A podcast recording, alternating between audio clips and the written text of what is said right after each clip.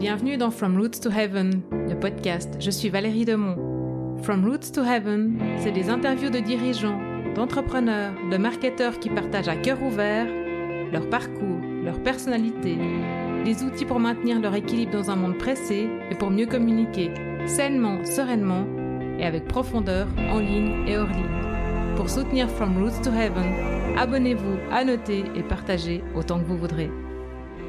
Dans ce nouvel épisode de From Roots to Heaven, je rencontre Nathanaël Pitet, qui est fondateur et directeur d'Orava.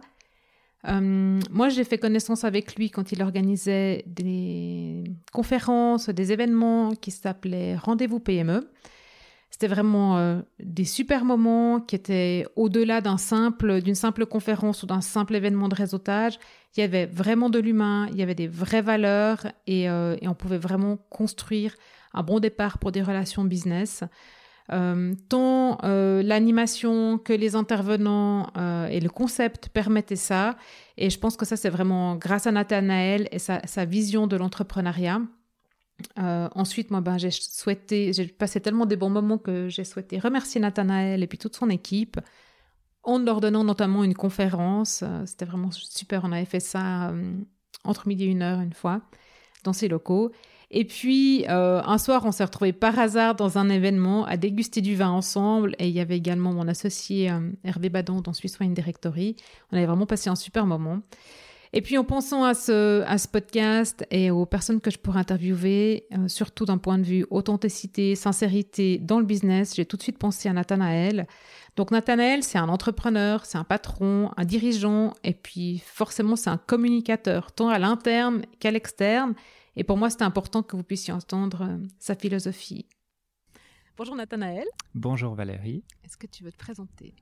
Volontiers. Donc, euh, Nathanaël Pitet, je suis né dans le pied du Jura. Euh, mon métier de base de mon cœur, c'est agriculteur. Et puis après, j'ai fait beaucoup de... J'ai un parcours très varié qui m'amène là où je suis maintenant. Je suis papa de deux garçons. Et, euh, et je vis actuellement au-dessus de Morges. Ok. Et hum, qu'est-ce que tu fais dans ta vie, hein, à part être fondateur de Rava Du coup, Alors, euh, Enfin, quand on est entrepreneur, on fait passions pas grand-chose d'autre, si ce n'est la famille, et d'essayer de prendre soin de, de ses proches. Euh, et puis, euh, ben voilà, il y a le, le travail, il y a l'organisation du travail, et puis il y a un peu de loisirs pour se maintenir en forme. Donc, j'aime bien le, le sport aussi, la course à pied, le vélo. Ok. T'arrives à organiser ça dans ta vie d'entrepreneur et de papa? Ça fait partie d'un euh, d'un équilibre. Euh, pour moi, être bien dans mon corps, ça me permet d'être efficace dans mon travail. Autrement, ça ça va pas. Je comprends. ça te permet d'être bien dans ta tête aussi, du coup. Exactement. Puis de, le matin, enfin, je fais beaucoup le, le matin avant de, entre le travail, ça me permet de réfléchir aussi aux problématiques qui me sont soumises et puis de trouver des solutions. Du coup, tu te lèves super tôt ou, euh, oh, Parce que j'ai vu que tu m'as envoyé même des mails à 5h et quelques. Euh, Je me lève euh, entre 4h et 4h30. Ok. Je travaille un peu et puis ensuite je sors euh, pour faire mon sport. Et puis euh, ensuite euh, je pars en clientèle pour la journée. Par contre, j'arrête euh, assez tôt le, le travail. en général, après 18h, je travaille pas. Ouais, c'est déjà, ça fait déjà des, Ça fait des belles journées, oui. quand même. Hein ouais. ok. Et euh, du coup, euh, alors ton, ton parcours de vie professionnelle, euh, comment t'es arrivé à fonder Orava? Alors, euh, bah, comme je me suis beaucoup cherché comme, enfin, en tant que jeune, je pouvais à la fois, j'avais envie de tout faire et puis, puis en même temps, il y avait rien de, de concret. J'étais un peu de cette génération euh, prise au piège au gymnase et puis euh, sorti du gymnase, eh ben, je suis parti dans différentes choses. Euh, bon, il y a eu l'armée et puis j'ai testé. autant le domaine de, l'assurance, de l'enseignement, de, de la vente, et puis finalement je suis arrivé dans le domaine financier. Ouais. J'ai eu une opportunité en fiduciaire, j'ai travaillé euh, une année et demie en fiduciaire, j'ai vu ce que c'était, j'ai vu ce qu'il y avait de bien et de moins bien. Et puis ensuite, euh, j'ai décidé de créer ma propre entreprise, donc euh, assez rapidement. Ouais. En même temps que euh, la première année, j'étais père au foyer et puis fondateur de Rava. Mon Dieu. Waouh, sacré challenge hein, pour la première année. Euh, J'espère que tes enfants, ils n'avaient pas deux mois à ce moment-là, parce que ça fait beaucoup. Bah, il venait de naître. Ah ouais, bah voilà. Alors, entrepreneur de A à Z. Euh, et mais du coup, tu as fait des formations dans la finance aussi ou euh, tu t'es autodidacte? Alors, euh, j'ai fait une formation comme comptable, mais autrement, j'étais très autodidacte en fonction des clients. oui, autodidacte. Je pense la, la plupart des choses, je les ai apprises tout seul. Et puis sinon, j'ai fait plus tard une formation, un brevet de, gestion d'entreprise pour mon, idée, c'était de mettre un petit peu en paquet euh, tout ce que j'avais appris, puis de voir si j'étais euh, complètement à l'ouest ou bien si j'avais gardé le nord. Et du coup? Et du coup, euh, je crois que le nord avait été bien, bien aligné. puis ça m'a apporté de pouvoir découvrir aussi d'autres choses, de structurer un petit peu différemment certaines choses. Tu, tu, dirais que, moi, moi, je te dis ça comme ça parce que c'est ce que je sens là maintenant, mais tu dirais que tout ce que tu as construit en fait autour de, ce que tu as appris enfin, par toi-même, ça vient, c'est venu, euh, c'est venu depuis tes tripes et puis depuis ton instinct, ou tu vois, tu as collectionné des bonnes pratiques que tu as acquis de gauche à droite, tu vois, je sais pas comment. Parce que j'ai l'impression que tu as quand même un instinct de, une, sensibilité, ouais, une sensibilité, une écoute en fait de toi et du marché. Tu vois, je pense que tu, tu vas quand même dans le bon sens tu utilises ton bon sens aussi. Oui, alors je crois que je suis quelqu'un qui est très qui est très attentif à mes héritages, donc j'aime apprendre des autres et de ceux qui ont vécu. Par contre, euh, je suis conscient que les domaines euh, que je traite évoluent très rapidement, qu'il faut se mettre continuellement à la page, un petit peu comme euh, dans ton domaine. Et bah c'est un mélange un peu des deux, mais c'est clair que c'est rigolo. On en parlait avec un, un client la semaine passée. L'instinct chez l'entrepreneur, il est beaucoup là au début. Ouais. Et puis euh, cet instinct peut être douché, même souvent douché à d'une eau assez glaciale dans dans les circonstances, dans les échecs, de se rendre compte que on peut devenir aigri aussi par rapport à ça. Et cet instinct, ben, il faut savoir le garder, puis en même temps euh, le mettre de temps en temps sous silence pour laisser l'expérience aussi parler, euh, que ce soit de ceux qui nous entourent comme de nos propres expériences. Donc c'est un mélange. Euh, je pense que je suis toujours assez instinctif, mais que je laisse place euh, à l'expérience. C'est ce qu'on attend de moi aussi au niveau des clients, qui eux, quand ils sont jeunes, quand ils créent une entreprise, ont cet instinct très présent. C'est des fois à moi de les doucher avant qu'ils soient douchés par les expériences. Et donc, du coup, ton, ton job, c'est d'apporter quoi exactement à tes clients? Alors, euh, personnellement, c'est de les accompagner dans leur gestion entrepreneuriale tout ce qui est organisationnel, finance, euh, conseil pour euh, soit pour une situation de pompier où ils ont un conflit, mais c'est vraiment très large. Après, Orava en tant que tel, c'est plutôt pour des services euh, liés à la gestion financière, à l'organisation financière ou DRH en entreprise. On va beaucoup sur site. moi, j'ai un profil un tout petit peu différent qui s'écarte de mes collègues puisque ben, cette expérience me permet d'apporter des, d'autres prestations à, nos clients. Ouais. Euh, et, et, maintenant, en fait, maintenant que tu as tes, tes, papiers euh, qui sont dû conforter en fait ton instinct, et ton expérience et est-ce que tu utilises encore cet instinct-là ou justement tu es dans une période où tu le mets un peu en veille euh, ou selon les situations tu, tu vois parce que l'instinct tu peux pas faire grand-chose ou ton intuition je sais pas comment tu veux l'appeler mais ce truc qui vient tout d'un coup puis tu dis non attends c'est pas juste quoi. Il y a pas que les tu vois il y a pas que les chiffres quoi le, problème de l'instinct, euh, c'est que pour pouvoir le réaliser, euh, il faut aligner les, étoiles, certains diront. Et puis il y a énormément d'étoiles à aligner. Il y a des problèmes euh, financiers, il y a des problèmes d'énergie aussi, c'est-à-dire qu'il faut pouvoir tenir sur la durée et puis et puis se battre continuellement. et encore faut-il voir les armes qu'on a pour se battre dans certains environnements. Donc ces étoiles-là sont pas toujours faciles à aligner, à garder alignées.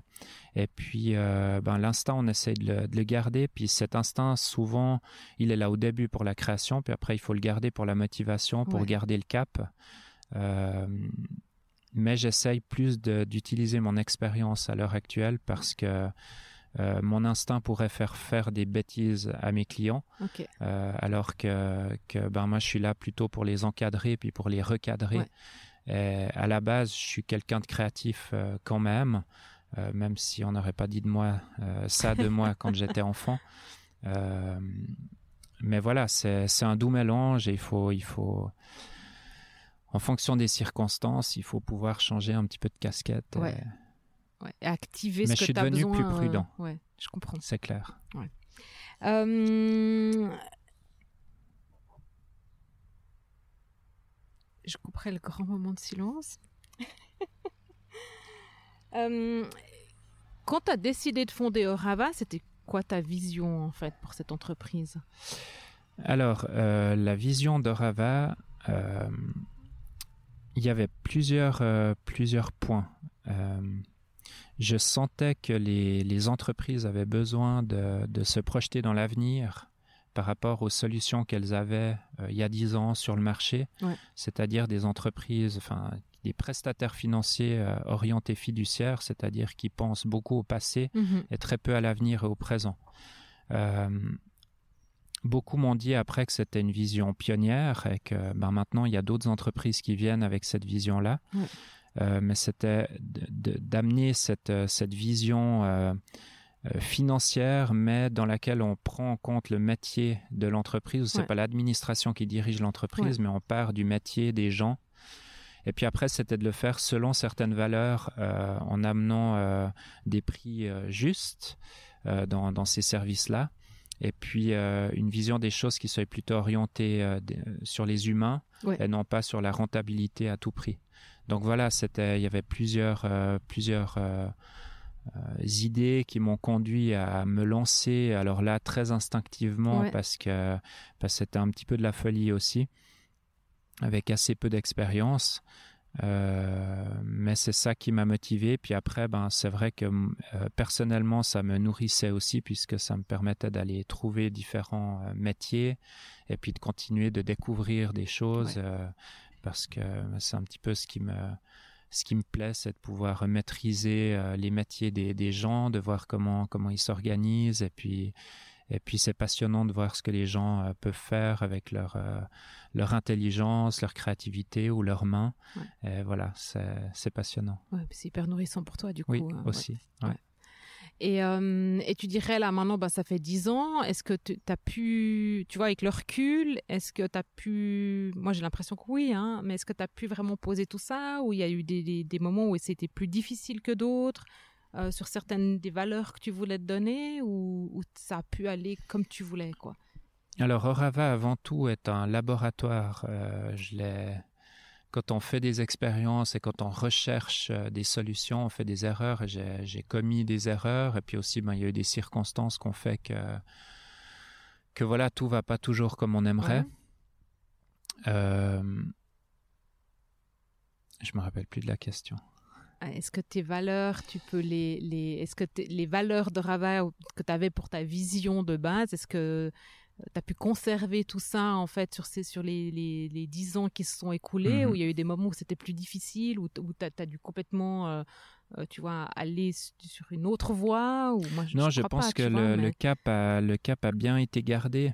Après, euh, la difficulté d'une entreprise, c'est euh, qui, qui, qui se fonde avec un fondateur, d'autant plus s'il est pionnier, Mhm. c'est c'est le fait que cette personne devient indispensable à l'entreprise. Ouais. Et donc, euh, il y a beaucoup de, de poids sur cette personne. Quand, la personne va bien, l'entreprise va bien. Quand elle va un peu moins bien, l'entreprise va moins bien. Ouais. Et c'est difficile euh, quand on est dans, un, dans quelque chose de pionnier où on invente un peu des, des, des systèmes ou des, ou des manières de penser, de trouver des gens pour seconder cela. Donc il faut les former. Puis ça, ça prend beaucoup, beaucoup de temps de former du personnel. Et puis après, ben, il y a les échecs qui vont avec, il y a les engagements qui ont été faits euh, trop tôt ou pas, il y a des clients qui sont pas venus. Euh, puis il y a aussi, il y a, il y a des belles réussites, mais euh, mais je crois que Rava a bien tenu le cap. Et puis, ben, c'est ce qui fait aussi que maintenant, il y a une toute petite or- réorientation qui fait que ben, je, je vais gentiment me retirer Ouais. euh, de l'opérationnel pour laisser la place à quelqu'un qui peut insuffler un nouveau, un, niveau, un nouveau souffle, aussi remplacer les, les choses que, ou les, les fonctions que je faisais un peu moins bien, Ouais. les remplacer pour, pour permettre à l'entreprise de passer une nouvelle étape. Ce qui peut-être est, est trop peu fait dans les entreprises. euh, alors, je suis loin de la retraite, hein, mais, mais je vois que dans les entreprises, certaines personnes n'ont pas prévu ce qui allait se passer après. Moi, dès que j'ai créé l'entreprise, j'ai pensé à l'après. Alors, je me suis planté sur l'après parfois, mais mais euh, c'est vraiment un souci pour moi parce qu'on n'est pas éternel non plus et puis il faut il faut pouvoir maintenir et, et aussi impliquer d'autres personnes qui vont amener euh, d'autres choses et puis et puis moi-même ben je sais que j'ai des qualités puis je vais essayer de, de me focaliser sur ces qualités pour euh, pour vraiment creuser à, ce niveau-là. Donc, qu'est-ce qui fait qu'à un moment donné, il n'y a pas que, je pense qu'il n'y a pas que le fait de transmettre ou de, de prévoir le, le, coup dur ou si t'es pas là, mais qu'est-ce qui a fait qu'à un moment donné, tu t'es dit, euh, voilà, ça fait 10 ans, 9 ans. Euh, l'étape suivante pour Rabat, c'est celle-ci. Et euh, qu'est-ce qui était l'élément déclencheur en fait? On, va peut-être parler euh, après des événements rendez-vous PME qu'il y a eu par le passé, mais le premier, un des premiers événements, c'était sur l'entrepreneuriat et le sport extrême. je ne sais pas si tu étais là, mais c'était avec Géraldine Fasnart et puis Luc Germanier, qui était qui est pour moi, c'est toujours un, un, partenaire précieux, qui est pour moi un entrepreneur euh, un peu fou, comme Géraldine au niveau de, de son sport. Et puis, euh, le sportif de l'extrême ou le sportif euh, d'élite, il pense tout de suite à sa retraite, il pense tout de suite à l'après parce qu'il sait qu'il va pas être éternel. Et une carrière dure 10 ans peut-être, ou pour les sports d'équipe un petit peu plus, mais il va penser à l'après parce qu'il sait qu'au bout d'un moment, son corps va lâcher, qu'il va être trop vieux, qu'il va plus être compétitif. Puis un entrepreneur, en fait, ce qu'on oublie, c'est exactement la même chose. On peut pas travailler 80 heures par semaine, se lever à 3, 4 heures du matin, penser tout le temps au travail pendant, pendant toute sa vie. Euh, sans prendre la cocaïne et toutes ces choses-là, en gardant une vie saine, en, essayant de, de, de, prendre soin de sa famille. Et donc, si on est un peu conscient de, ces choses-là, on est obligé de préparer la suite assez rapidement. Et moi, c'était cette conscience-là simplement. Euh, après, ben voilà, il y a, c'est pas parce qu'on y pense et parce qu'on veut le faire qu'on y arrive forcément. Ouais, ou euh, tout de suite. Ou tout de suite, c'est, ce que j'exprimais. Euh, parce que, par suivant les, les spécificités d'une personne, ben, si je prends Lionel Messi, ça va être difficile de le remplacer à Barcelone. Il y aura une autre personne qui aura d'autres qualités, mais on retrouvera pas un Roger Federer pour remplacer Roger Federer. C'est pas parce que deux personnes, les, personnes sont uniques, mais après tu peux entourer le nouveau Messi, enfin le remplaçant de Messi, tu peux entourer d'autres personnes qui ont les compétences pour faire une très bonne ligne d'attaque aussi, quoi. Et donc ça veut dire que, le FC Barcelone a créé un centre de formation où il forme tous ces jeunes, et puis ça, ça prend beaucoup de temps. Et c'est ce que j'ai essayé de faire depuis le début. D'ailleurs, là, euh, celui que j'appelle mon padawan euh, euh, arrive maintenant à la fin de sa formation. Il va aller voir sous d'autres cieux, mais ça fait cinq ans qu'il est dans l'entreprise. et que qui se forme petit à petit et puis puis je suis très fier de ça c'est une de mes plus grandes fiertés c'est de pouvoir transmettre à des gens une manière de, de fonctionner de faire mais une manière d'être surtout avec certaines valeurs mais ça prend du temps et, ça, c'est très important. Du coup, du coup, ça me fait rebondir du coup parce que tu parlais tout à l'heure des rendez-vous PME et puis tu dis, tu viens de dire aussi que c'est hyper important pour toi de transmettre une manière d'être et certaines valeurs. Est-ce que c'est ce que tu avais envie de faire aussi au, travers des rendez-vous PME euh, alors, le premier objectif des rendez-vous PME, c'était de sortir euh, les. Il y a trois objectifs qui est moins avouable. Mais le premier, c'était de sortir les entrepreneurs de leur solitude en leur proposant des thèmes différents de ce qui se fait ailleurs et puis une, euh, une ambiance qui, différente. Voilà, quelque chose de, de gratuit, euh, sans attente. Quand bien même il y avait un objectif aussi de notoriété derrière. Euh, parce qu'il fallait se faire connaître, et c'est une idée que j'ai eue pour faire mhm, connaître Rava auprès de personnes. Et puis le troisième objectif, c'était de effectivement promouvoir certaines valeurs euh, dans l'entreprise et puis de pouvoir mettre en relation des gens ou bien présenter des conférences de personnes qui ont essayé de faire les choses différemment que ce qui se fait euh, en règle générale et qui ont réussi, qui ont eu un certain succès. Donc ça nous a permis de rencontrer des gens euh, magnifiques euh, qui ont aussi eu leurs difficultés, mais qui tiennent un cap ou qui essayent de tenir un cap dans, dans certaines valeurs qui me tiennent à cœur. Donc on a eu un thème sur les bah, justement les valeurs en entreprise. Euh, bah, on a eu le, le, sport extrême. Pourquoi L'entrepreneur et le sport extrême, c'est simplement la valeur du travail, le fait d'avoir une idée, d'aller jusqu'au bout. C'est important dans l'entreprise, puis dans la jeunesse, de pouvoir pour le bien commun, pas seulement pour son sport personnel et son marathon et qui va, qui va faire plaisir à, à soi-même en tout premier, puis même exclusivement, mais pour le bien collectif, de pouvoir aller jusqu'au bout d'une idée. Donc voilà, certaines, certaines valeurs qu'on essaye de, de, mettre en avant. C'est important pour toi le bien collectif? Alors oui. Euh, euh, parce que l'entreprise, pour moi, c'est la réunion de personnes. Une entreprise n'a pas de raison d'être, euh, si ce n'est pour donner du travail aux gens, euh, puis de faire en sorte qu'ils puissent avoir du plaisir. Alors, ils seront plus rentables. Ça, c'est une première chose. Et puis ensuite, euh, les services seront meilleurs. Et, elle sera plus facile aussi à partager, à promouvoir l'entreprise. Mais voilà, c'est pas forcément euh, ces valeurs qui sont mises en, en, avant dans les entreprises à l'heure actuelle, quand bien même certains essayent de, de le faire. Est-ce que euh, on, on, ose faire une mini parenthèse sur la bienveillance en entreprise? Bien sûr. Tu, tu pourrais nous donner ton avis sur ton expérience avec la bienveillance en entreprise?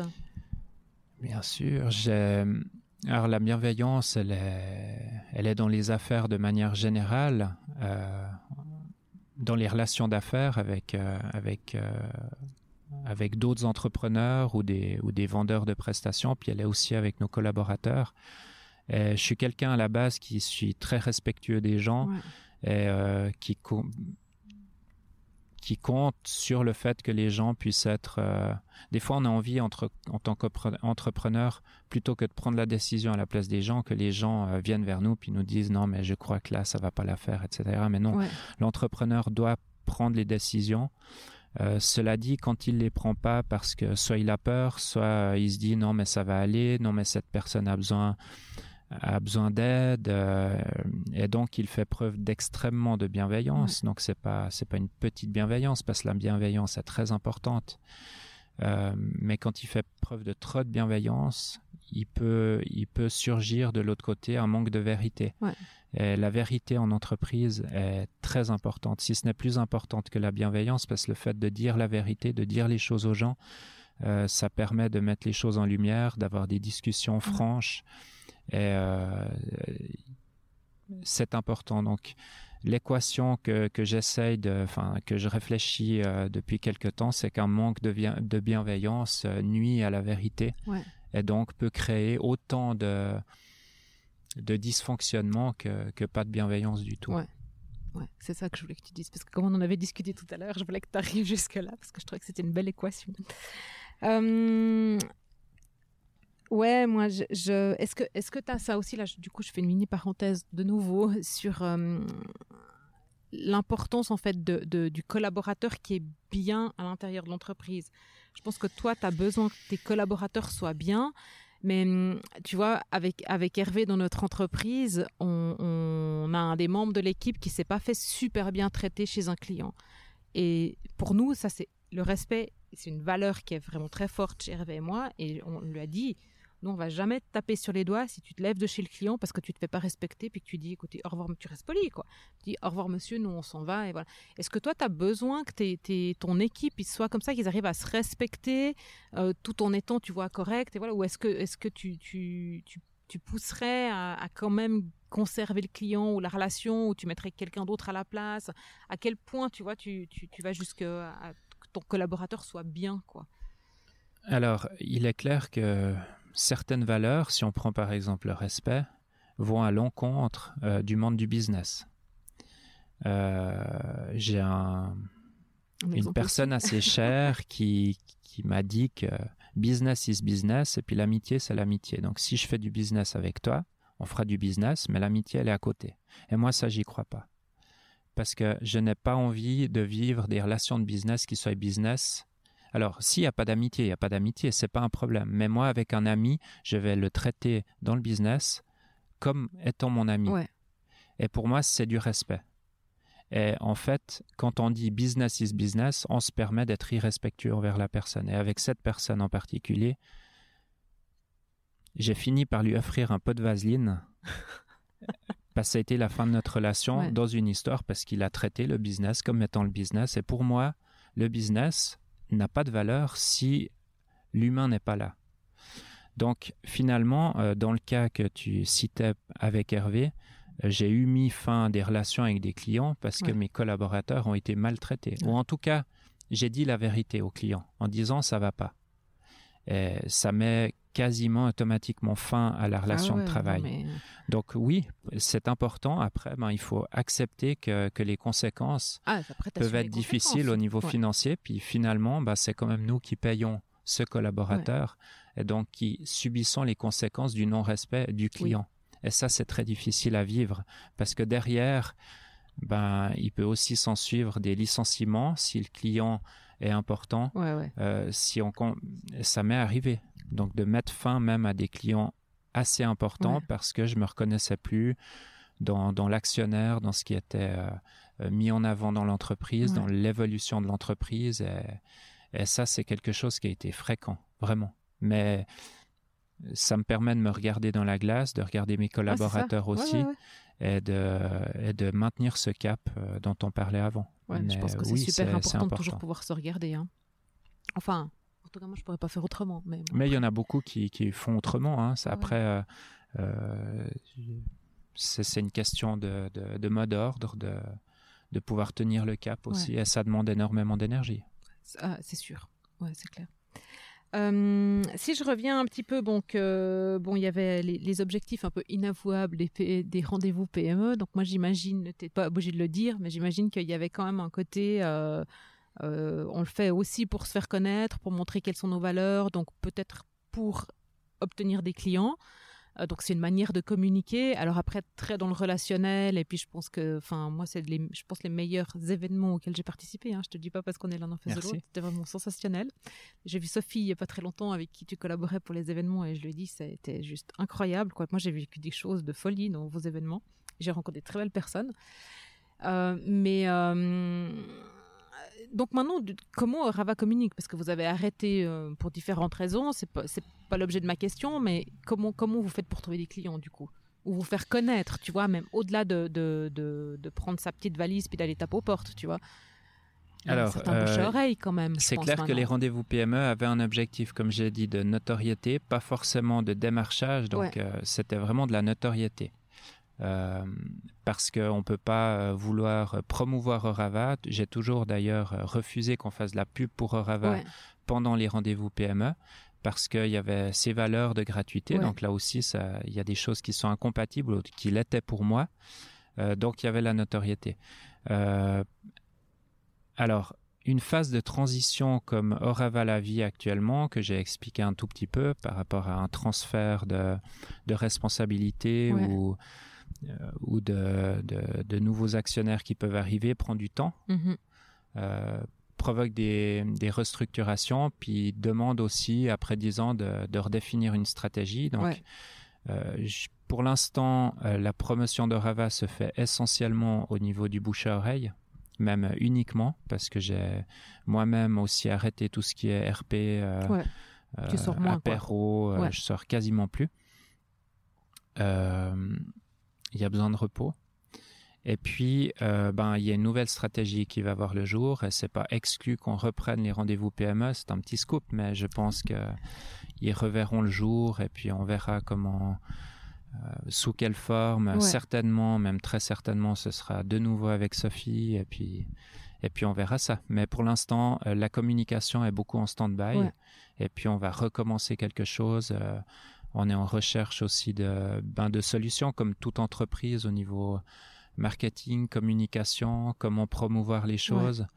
Et puis, euh, et puis être aussi plus fort dans, dans ce réseau un petit peu aussi euh, guidé par certaines valeurs. Et puis, euh, et puis où on met un petit peu l'humain et puis les besoins de l'humain en, avant. En avant, au centre. Et, ce qu'on dit, enfin, tu vois, en marketing, moi, j'étais biberonné au marketing des années 90, on dit le client au centre, le client au centre, mais en fait, je euh, je sais pas quand ça a eu lieu, mais on l'a perdu quoi, le client à un moment donné. Mais du coup, on a aussi perdu le client interne qui est le collaborateur, puis qui fait que sans le collaborateur, il n'y a pas d'entreprise quoi. Alors moi, je dirais que sans le collaborateur, il n'y a pas de client au centre. Le, premier client de l'entreprise, c'est le collaborateur. complètement. C'est ce qui est très difficile à maintenir. Surtout, il y a eu tellement d'abus dans les relations avec les collaborateurs que maintenant, on est entre chien et chat entre le collaborateur et l'entreprise de manière générale. Euh, les médecins jouant le jeu de, ceux qui donnent des arrêts maladie à tout va. Mais tout ça crée un, climat qui est vraiment mauvais pour le pour le pour l'entreprise de manière générale. Hein. Et puis c'est pas toujours la faute des collaborateurs parce que l'entreprise fait du très mauvais travail aussi. Mais du coup, ce service au client, effectivement, il tend à disparaître. Mais c'est pas c'est pas forcément une mauvaise chose pour ceux qui le maintiennent parce que euh, ben si on prend le domaine euh, de la viticulture. Euh, on voit très bien que certains ont réussi à mettre leurs produits en avant parce qu'ils proposent quelque chose qui est plus en adéquation avec ce que la clientèle attend une proximité, de l'accueil, de la chaleur quand bien même les gens boivent moins, ben, il y a des vignerons qui fonctionnent très bien parce que parce qu'ils ont réussi à promouvoir en remettant le client au centre avec un produit qui serve le client et non pas juste euh, de faire comme on a toujours fait parce que ça fonctionne plus de faire comme on a toujours fait. Moi, je vois beaucoup. Enfin, tu vois, j'ai vraiment toujours ça comme euh, problématique en fait. C'est, tu vois, par rapport aux réseaux sociaux, qu'est-ce qu'on va dire, quand c'est qu'on peut diffuser. Enfin, on reparle tout de la stratégie et puis je dis, mais votre client, c'est qui Il veut quoi Il a besoin de quoi comme information euh? Et puis là, tu vois qu'il y a un certain gap. Quand on s'arrête au socio-démographique du client, on n'est pas allé chercher plus loin. Puis on l'a perdu quelque part en route. Et on, ne demande même pas aux collaborateurs qui sont, après, dans certaines situations, oui, mais c'est pas le cas dans toutes les entreprises. On demande pas aux collaborateurs qui sont au front, qui ont contact toute la journée avec les clients, les clients, pas forcément des vendeurs, hein, mais vraiment n'importe quel collaborateur qui est en contact avec un client ne, remonte pas l'information de qui est le client, quoi.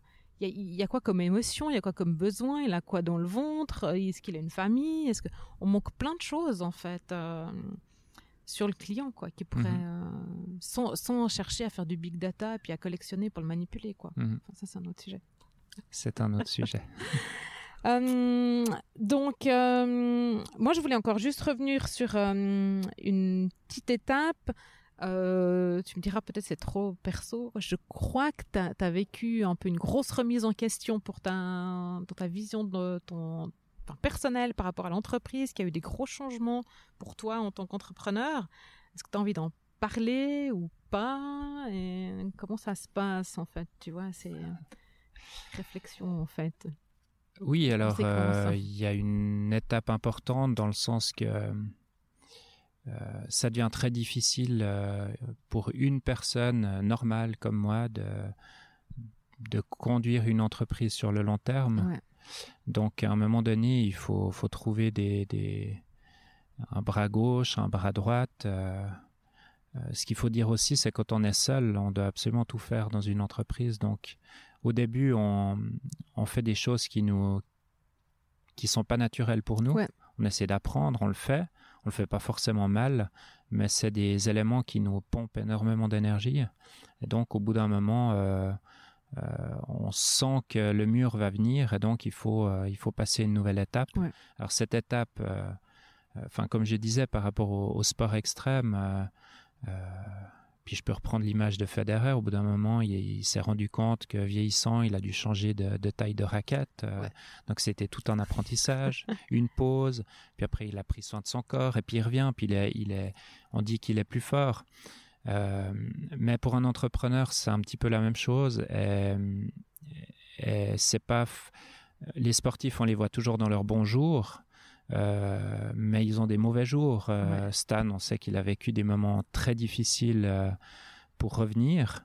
et puis, ben, pour un entrepreneur comme moi, se remettre en question sur certaines certaines choses fondamentales, l'incertitude aussi du lendemain, les places de travail qui dépendent aussi de son énergie, de sortir, de trouver des clients ou de renoncer à certains. Euh, Vous étiez combien chez Orava quand tu étais dans ce. Une, une vingtaine. Et puis à un moment donné, euh, ben, il, faut, il faut dire stop à certaines choses pour pouvoir euh, réfléchir, se reposer. Et c'est ce qui est arrivé. Alors il y a une nouvelle étape qui arrive maintenant, mais avec de nouveau de l'énergie à mettre. Et donc je suis confiant sur cette nouvelle étape. Et puis, et puis je, me, je me réjouis de la vivre. Et la, la transition, elle t'a pris combien de temps, tu vois, entre le moment où tu as vu le mur arriver et, et maintenant cette mise en place où tu, tu, sais, où tu as une vision, en fait, une nouvelle vision stratégique? Alors, je pars du principe que du moment qu'il y a une situation d'urgence dans une entreprise, quelle qu'elle soit, il faut deux ans pour euh, que la chose puisse euh, se solutionner, puis qu'après on puisse mettre en place mhm. la solution. Euh, c'est ce que je dis aussi à mes clients quand il y a une crise de confiance avec une personne, où il faut deux ans pour que ça roule. donc là, je pense que bah, ça, fera, ça fera deux ans. Oui, il me semble que. Mais et tu, euh, toi, tu as pu, as pu appliquer, parce que tu as la tête dans le guidon quand tu es comme ça, donc est-ce que tu as pu appliquer les conseils que tu donnes à tes clients sur toi-même ou euh, tu t'es mis au vert pendant six mois euh?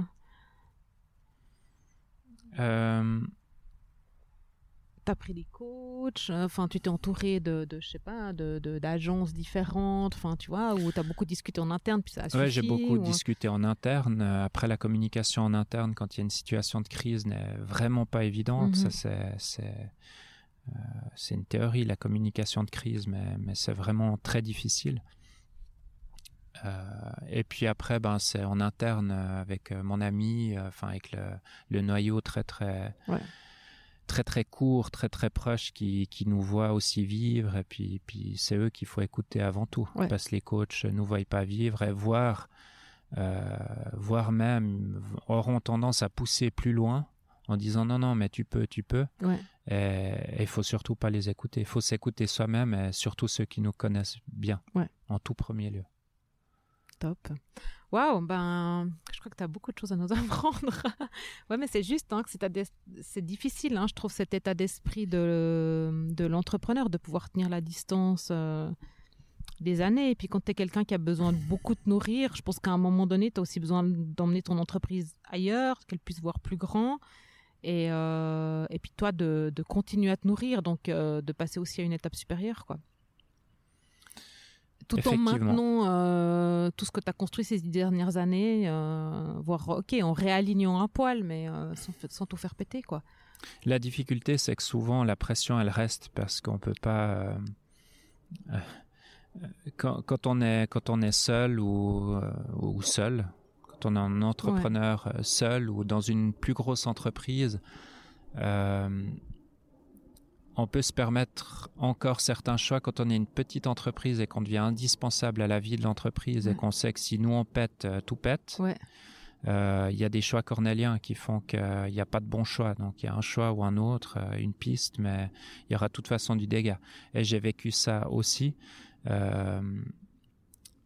et donc certaines expériences, c'est bien aussi de, ne pas les faire. Donc les coachs sont quand même importants. Mais je préconise des coachs qui ont eu l'expérience qu'ils ont vécu. Euh, parce que la théorie, parfois, ben, elle, est, elle est importante, mais le, vécu, euh, une personne qui a vécu aura plus, sera plus à l'écoute de la personne, de savoir vraiment comment elle le vit, et non pas euh, faire des théories par, par rapport à ce que lui a vécu. Ça reste des exemples et on est, chaque entrepreneur, chaque personne est différente. Euh, je pense que quand on a vécu, on est plus à l'écoute de ce que vit l'autre pour répondre ou pour lui parler pour qu'il puisse comprendre lui. Parce qu'on sait très bien que nous, quand on était, euh, quand on est dans notre défi, on voit, on voit pas forcément ce que les autres veulent nous dire. Donc c'est important que d'autres l'aient vécu pour pouvoir le, comprendre. Et, toi, tu dirais que ça, pour toi, c'était un échec en tant qu'entrepreneur ou, euh, ou non, t'en as grandi? Bon, je, ne sais pas si on, moi je crois qu'on grandit des échecs, mais après sur le moment c'est quand même pas forcément facile. Ah, il y a eu un rendez-vous PME euh, sur l'échec. Non, les, les, échecs font, font grandir, ça c'est clair. Mais sur le moment, c'est pas. Enfin, sur le moment, c'est vraiment pas hein. agréable. Sur le moment, il y a aussi euh, il y a des conséquences, euh, des fois à long terme, des fois à très long terme pour certains entrepreneurs. Très difficile. mais finalement, on peut, on peut on peut pas être entrepreneur et vouloir euh, s'éviter toutes ces mauvaises expériences, ces échecs qui n'en sont pas forcément, mais en tout cas ces erreurs. on ne peut pas faire l'économie de, de, cela. Ou alors, faut pas être entrepreneur. Ouais, bon, moi, je... voilà, ok tu as répondu à ma question. Parfait. Et hum, si maintenant tu avais un, conseil en fait à te donner à toi, tu vois, il y a dix ans en arrière, euh, à tes débuts euh, de jeune entrepreneur et papa, tout en même temps, tu te, qu'est-ce que tu te dirais? Alors bien sûr, tu m'as donné certaines questions en avance, donc j'ai pu y réfléchir, mais c'est une question qui est que j'invite les auditeurs à, à y répondre pour eux-mêmes. Euh, c'est une question qui est très, très intéressante, euh, très intelligente aussi, euh, parce que ça nous renvoie, et en tout cas moi, ça me renvoie à ce que je dis à mes clients maintenant. Et, et en fait, j'ai deux, enfin, je me suis dit, il y a, il y a deux choses. La première, c'est répondre que je changerai rien. Parce que les expériences, justement, font grandir et que sans, sans ces expériences-là, on fera d'autres erreurs. Donc, euh, de toute façon, on ne peut pas s'éviter euh, ces pièges-là. Puis la deuxième chose, euh, s'il y avait... Alors, ce serait pas pour éviter, oui, ce serait pour éviter des erreurs, mais c'est un, petit coup de pouce que je me donnerais, c'est de dire que chaque chose a une valeur. Et que cette valeur, elle est importante. tout n'est pas financièrement transposable, mais que chaque chose a une valeur, et notamment financière, et que euh, voilà. Je crois que c'est, je sais pas si je me serais compris à l'époque, mais là je me comprends. Ouais, moi je comprends aussi ce que tu veux dire, quoi. bon, voilà, libre à chacun de prendre ce qu'il a envie de prendre, et je pense effectivement que c'est pas mal de, comme tu dis, de pouvoir se reposer la question à un moment donné, et puis, ouais, moi comme toi, je dirais, je changerais rien parce que j'ai beaucoup appris. Puis en même temps, j'aurais quand même envie de pouvoir prendre deux, trois raccourcis, tu vois, des fois. Parce que, enfin, voilà, hmm. les erreurs ou les moments difficiles qu'on a vécu, bah, ils font grandir, mais quand tu es dedans, euh, c'est pas cool, quoi. voilà, en tout cas, merci beaucoup pour ta franchise. Euh, dernière question, c'est un peu genre une question à la Miss France. Euh, d'ailleurs, je sais même plus si c'est une question que je t'avais mis dans la liste des questions, mais des fois j'évite de la poser, mais là maintenant elle me vient, alors je vais profiter. Euh, si tu avais, euh, enfin, si, si un moyen, tu vois, d'améliorer le monde, je vais pas dire de le changer, mais qu'est-ce que tu aurais envie de changer ou de faire, ou, qu'est-ce que tu aurais l'impression que tu peux faire pour améliorer le monde dans lequel on vit, tu vois, pour laisser un monde meilleur derrière toi?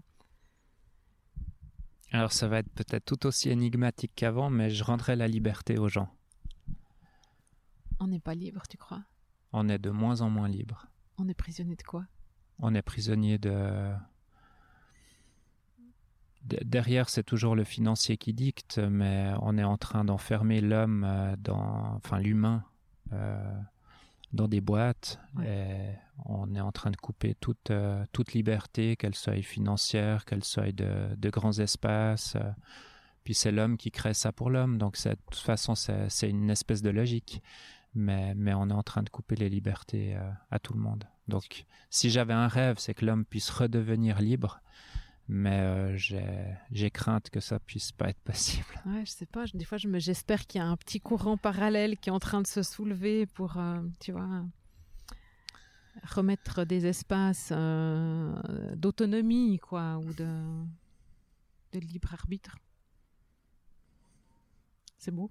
On en débat ou pas? Non, on n'en débat pas. Et Nathanaël, en tout cas, merci. Peut-être dans un autre podcast, mais en tout cas, merci beaucoup pour ton temps. Merci à toi.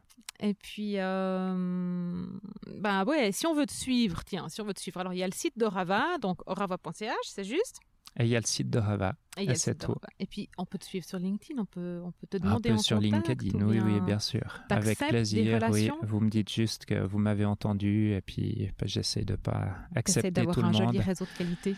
Ouais, c'est ça. J'essaie de pas de trier, mais en tout cas, les gens que, soit qui me connaissent, soit que, que j'ai eu en entretien ou peu importe. Quoi. Top. Merci mais je suis sur LinkedIn. Ok, alors sur LinkedIn Nathanaël ou bien orava.ch et puis à bientôt tout le monde. quoi. Merci beaucoup. Merci à toi. Merci d'avoir écouté From Roots to Heaven. Si vous avez aimé l'épisode, dites-le avec des étoiles sur iTunes, 5 ça serait génial, et puis partagez-le sans modération. Pour ne rien manquer, abonnez-vous à ma newsletter sur valeriedemont.ch slash newsletter. Vous me trouverez aussi sur LinkedIn, sur Insta et Facebook. Remontez-moi vos questions, vos remarques et aussi les invités que vous aimeriez entendre. À très vite dans From Roots to Heaven.